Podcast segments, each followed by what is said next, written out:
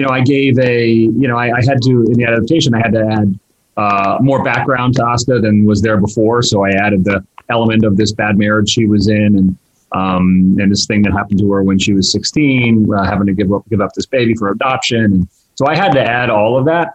And I, I really think Sara brought so much humanity um, to the role when she came in. And you know, one of the things I really was was going for, certainly with Asta's character as one of the co-leads of it, is to really get the audience to fall in love with her and to really care about uh, who she is as a person. And, and I, I, just could not be more happy with uh, what Sara did with the role. I, you watch her on screen, you just can't take your eyes off her. So. Um, I was first attracted to the script mainly because and, and I'll just go ahead and pass those compliments back to my showrunner buddy over here to the writing. It was so stellar the the tonal shift between comedy and drama, and um, I'd never felt more seen than when I read that first pilot script. Um, I just feel like I really understand her vulnerability, her honesty, her lack of trust, uh, particularly in men at that time in my life when I got the pilot. So I was really uh, very intrigued, and I was pretty easily able to plug myself in based on some of my own life experiences at that time. Um, what I didn't expect was how involved Chris would be with all of us. Hi, this is Sci Fi Talk, the podcast on how sci fi, fantasy, horror, and comics help us explore our humanity. I reconnected with Sara Tomko, who is Asta Twelvetrees on Resident Alien, and along with her showrunner and creator, Chris Sheridan, we spoke recently. So, Chris, when you adapted this from the comic and you plugged the actors into the characters. In particular, what happened with Asta? Yeah, it's a, it's a really good question.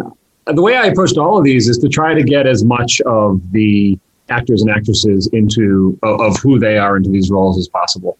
Um, I I got to know Sara during the process through the pilot and uh, and before the pilot and tried to write the character, you know, towards her and towards who she was and um, you know, I gave a, you know, I, I had to, in the adaptation, I had to add uh, more background to Asta than was there before. So I added the element of this bad marriage she was in and, um, and this thing that happened to her when she was 16, uh, having to give up, give up this baby for adoption. And so I had to add all of that. And I, I really think Sara brought so much humanity um, to the role when she came in. And, you know, one of the things I really was, was going for, certainly with Asta's character as one of the co-leads of it, is to really get the audience to fall in love with her and to really care about uh, who she is as a person. And, and I, I, just could not be more happy with uh, what Sara did with the role. I, you watch her on screen, you just can't take your eyes off her. So there's more sci-fi talk, so stay tuned. All right, really- Sara, you got equal time. Talk about yourself now, Sara. Hello again, Tony. Good to yeah, see you. Same here. I um I was first attracted to the script mainly because and, and I'll just go ahead and pass those compliments back to my showrunner buddy over here to the writing.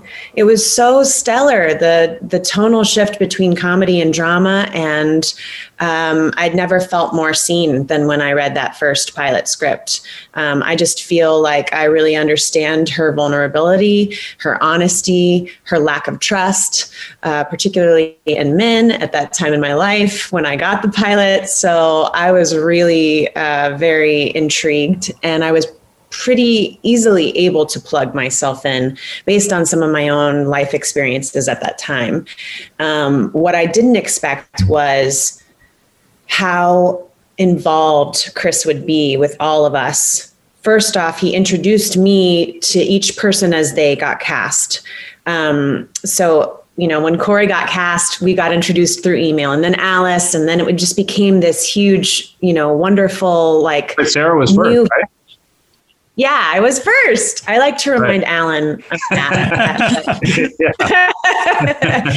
um, actually, Alan was last. We were yeah. all just like, who is Harry? But yeah. I think it was so interesting how we all got cast and then kind of locked into place. And then Chris did this amazing job of making us all feel warm and welcome and also asking us what we thought of our characters. So it's not like there was this situation where I felt like I couldn't ask a question or say, Hey, I'm not sure about this line, or I don't know if she'd say this. You know, most of the time the writing was spot on. So I never even had to question it. But it's like so lovely to have someone you work for who is like, Yes, what do you think? And so that really helped me adapt right into kind of filtering in myself with her and really, I feel like the only thing that uh, she and I don't have in common is I don't wear jeans. I hate jeans.